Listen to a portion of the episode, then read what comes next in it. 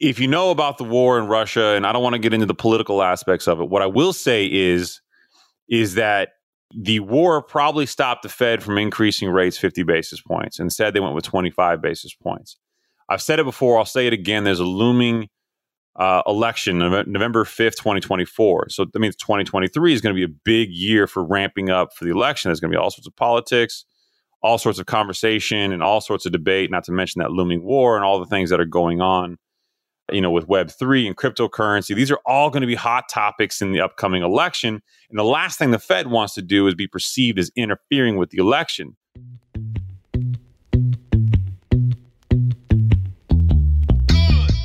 Hello, friends, and welcome to the Higher Standard Podcast, where we give you ultra premium, unfiltered truth when it comes to building your wealth and curating the lifestyle of your dreams. No games, no drama, and no shenanigans.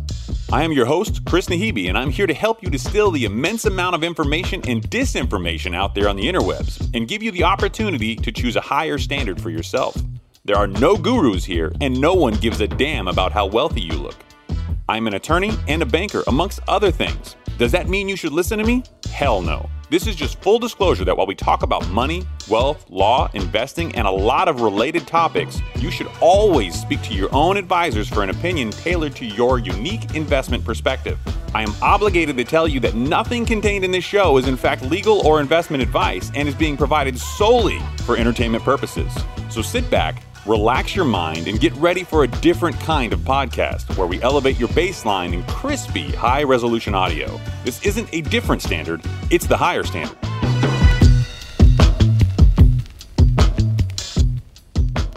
Welcome back to the higher standard. It's your guy, Chris. In this episode, I want to talk to you about inflation.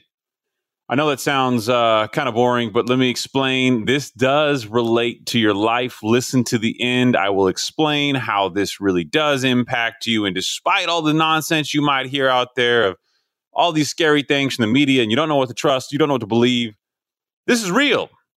And this is changing. This is changing right before our eyes. And it's, it's been a long time coming. But the good news is, all of this stuff is a great opportunity. Listen to the end. I'll explain why. So I normally don't drop the date of when I do these solo episodes. And the reason why I don't do that is because I record them in advance. But because of this one, I think has some relevance, we're going to do a bit of a date down. As of right now, it is nearly 10 p.m. on April 14th. And because it's nearly 10 p.m., I got to jump after this real quick. So this episode is going to be limited to just 20 minutes because I'm on the episode of House Hunters. I want to say it's season 214, episode two helped a lovely couple. They're friends of mine, and we got them at home, and we decided we were going to document the process on House Hunters on HGTV. If you get some time, check it out. I really ho- enjoyed the experience, and frankly, the, this couple is the most adorable couple known to man. Rune and Marcel, I hope you're listening. I know you do listen, and you're fans of the podcast. Love you guys. So, as of today, we know that the Fed has increased the interest rates by 25 basis points, right? And that's real uh, broad. So I'm going to get into this a little bit more of a technical explanation and explain how this impacts you. The Federal Reserve lifted its policy interest rate for the first time since 2018. Keep in mind, we've had artificial interest rate deflation for essentially 10 years. And we've been in this prosperous economy for 14. I've said it time and time again. If you listen to me on social media, you follow the podcast, you know that's just my general thoughts, which is twice the low end of what's normal. Seven to 10 years from peak to peak or trough to trough in recessionary or prosperous economies is normal. Think of it as a sine wave, right? Seven years prosperous, seven to 10 years prosperous, seven to 10 years recession, seven to 10 years prosperous, seven to 10 years recession. Well, we've been in this 14 year period and it's kind of crazy. So, one of the things the Federal Reserve Board of Governors did is they penciled in about six more rate increases this year in their minutes of the meeting held. I want to say it was on March 16th. So they're trying to combat a, a, a, burst of, of quick price increases related to so many of those factors that we're all hearing about on the news, right? So I'm on, I want to talk about why the Fed is doing this the way they're doing it, and, and some of the reason why it's it's already a bit too late. So if you know about the war in Russia, and I don't want to get into the political aspects of it, what I will say is is that the war probably stopped the Fed from increasing rates 50 basis points. Instead, they went with 25 basis points.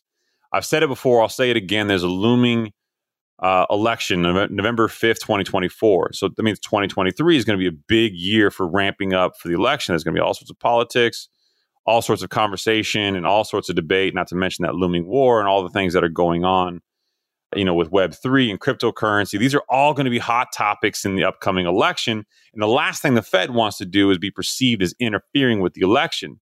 So you can you can already kind of forecast that what they're really saying when they say they penciled in these six increases is that they're going to keep 25 basis point increases or more, maybe even 50, I want to say, possibly next quarter. We'll see how, how they respond. But you're going to see at least 25 basis points increases quarter after quarter consistently so that they will not be accused of interfering with the upcoming election. The last thing you want to do is not increase something and then have somebody come back at Jerome Powell and say, hey, what you're doing is really interfering with the election. You're trying to spin things, you know, Democratic or Republican, whatever you believe. So all of this is after the Board of Governors of the Federal Reserve System voted unanimously to raise the interest rate, like we talked about, to 0.4% effective March 17, 2022. But that really didn't do anything to stop what was already going on. So many of you already feel it at the gas pump, right? And we all know we all we all know we're paying a lot more.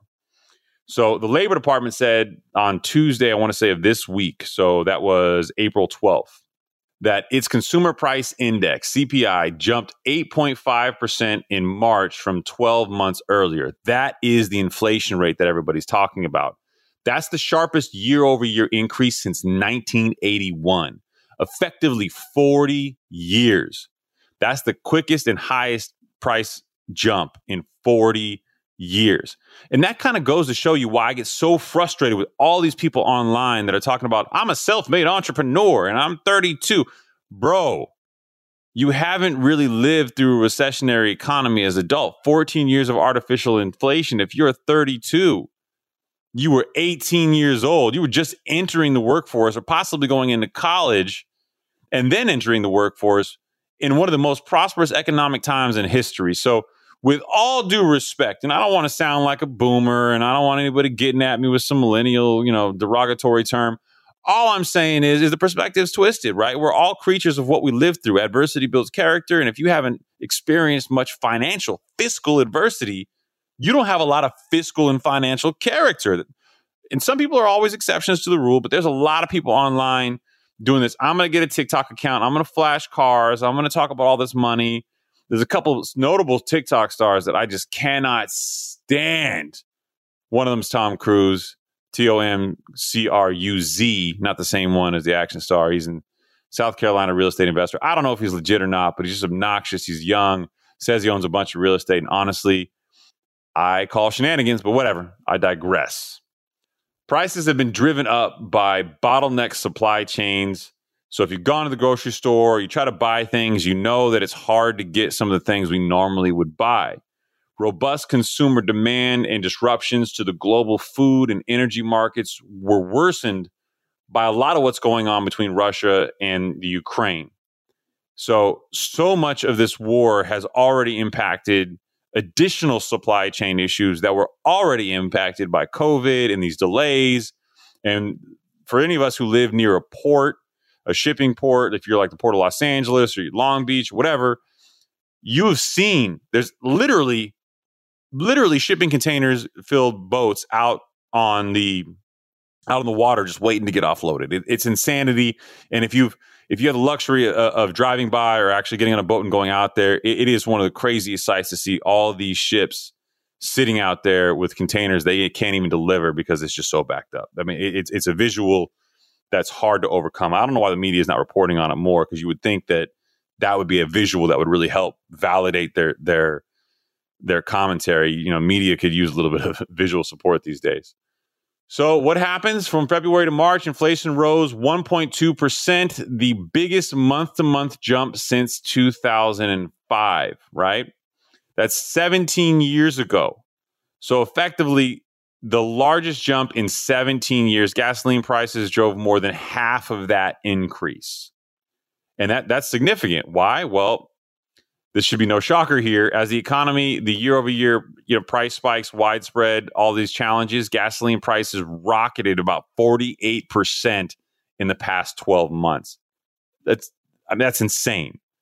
California's approaching almost a $7 a gallon gas price, depending on what kind of gas you buy, which is, again, absolutely crazy. Used car price, used car prices. This is the part that still baffles me. This is a real statistic. Soared 35%, though they actually fell between February and March, which is kind of weird. And I don't really know if that's just like an anomaly where things kind of spike up and gradually increase over time. But think about this: I have a 2015 Jeep. I drive. I daily drive the Jeep. For those of you who know, I'm not. I'm, I'm past the flashy car phase. I like my vintage cars, my custom cars, and stuff like that. But I daily drive the Jeep. I love it. I bought that Jeep for thirty-six thousand dollars, and yeah, I got a lot of accessories into it and stuff like that. But I priced it out on uh, Kelley Blue Book. I think Kelley Blue Book's value, retail value, was thirty-one thousand dollars, five thousand dollars short of my purchase price not including the mods and all that stuff. If it was, if it was just a stock car, when you think about it, a five thousand dollar drop in seven years, that's crazy. That's absolutely crazy. I would have expected that car to be worth less than half of what I actually paid for it, even in the condition that it's in all the accessories. It's just it's crazy. So I mean, it's already hard enough to get some of the vehicles you wanted to get. Plus, we're in this weird transition too, where some cars a lot of the manufacturers are focusing on on electric cars in California as a state, which is always uber weird when it comes to how conservative the nature of the economy is here and some of the weird stuff. They're already trying to, you know, force auto manufacturers to only supply electric vehicles to the market. So there's a lot of things changing in that space. It's impacting price. It's certainly not just CPI and inflation and stuff like this, but it's definitely a, a contributing factor men's suits and coats. I used, you know, I really used to like clothes and I used to get dressed every single day. And now I can, I have to wear stretchy pants because I can't fit in any of my clothes, but we're, gonna, we're getting through that. Men's suits and, and coats, 14.5% increase. Bedroom furniture is up 14.7%. Grocery prices have jumped approximately 10%, including an 18% increase for both bacon and oranges, commodities. Bacon and oranges are commodities, believe it or not. Think think that through. Twenty percent effectively increase in in in bacon and oranges. That's that's a lot of money when you think about. That's just one piece of the things you buy at the grocery store. And I know a lot of people who are listening to this who are probably in the very very lucky majority of people who have some savings, who have a lot in the checking account, who who live these very frankly gifted and blessed lifestyles are saying that's not you know that's not hugely impacting me it just sucks because things have gone up a little bit there's people all across the country and all across the world where nickels and dimes matter, man. So this type of increase really, really can hurt people and financially has some implications. Layer in too that if you're a, a W 2 wage earner and you work for a large company, I would say across the country, it's about 3% on average is the annual cost of living increase, 3 to 5% in some extreme cases. Certainly not 8.5%. And even if you got an 8.5% salary increase, which happens to match where inflation's at at this particular moment, that's pre-tax, man. And if you're W2, that that that doesn't really necessarily make you whole. So you would have to have almost a 20% salary increase in a lot of cases to really feel a level playing field to where we were at last year for just basic necessities. So if you're not feeling the crunch, and, and you're listening to this and this is just all informative and you're like, oh, that's crazy, good numbers, feel blessed because not everybody's as fortunate. So I've often warned uh, uh, of high salaries before. I've talked about that on future episodes about layoffs in certain industries. Workers typically demand higher pay to offset their expectations for price increases. So, just like I was, I was kind of alluding to, you go into your your employer and say, hey, I, I, I want a 10% salary increase because inflation was 8.5%. What happens? Businesses in turn raise prices to cover their higher labor costs. This company now has a higher cost of labor, so now we're going to have to raise prices on our end product, which goes out to the consumer. And this can set off a wage price spiral. It's just a cyclical impact. Things are costing more, you're it's you're spending more, Inflation is, uh, is also adding to it, and, and this kind of adds to inflation in and of itself.